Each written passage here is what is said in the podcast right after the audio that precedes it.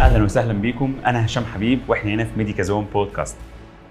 اخر 50 سنه العلم غير شكل جراحه العظام هل هشاشه العظام دي تبتدي من سن صغير ولا ممكن حد يكون صحته كانت كويسه ويجي له على سن كبير هشاشه عظام مين اللي الهشاشه تتاخر عنده الست المليان بتغيير المفصل دي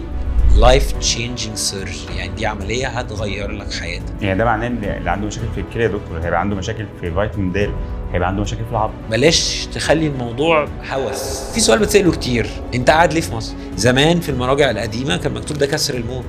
كسر الموت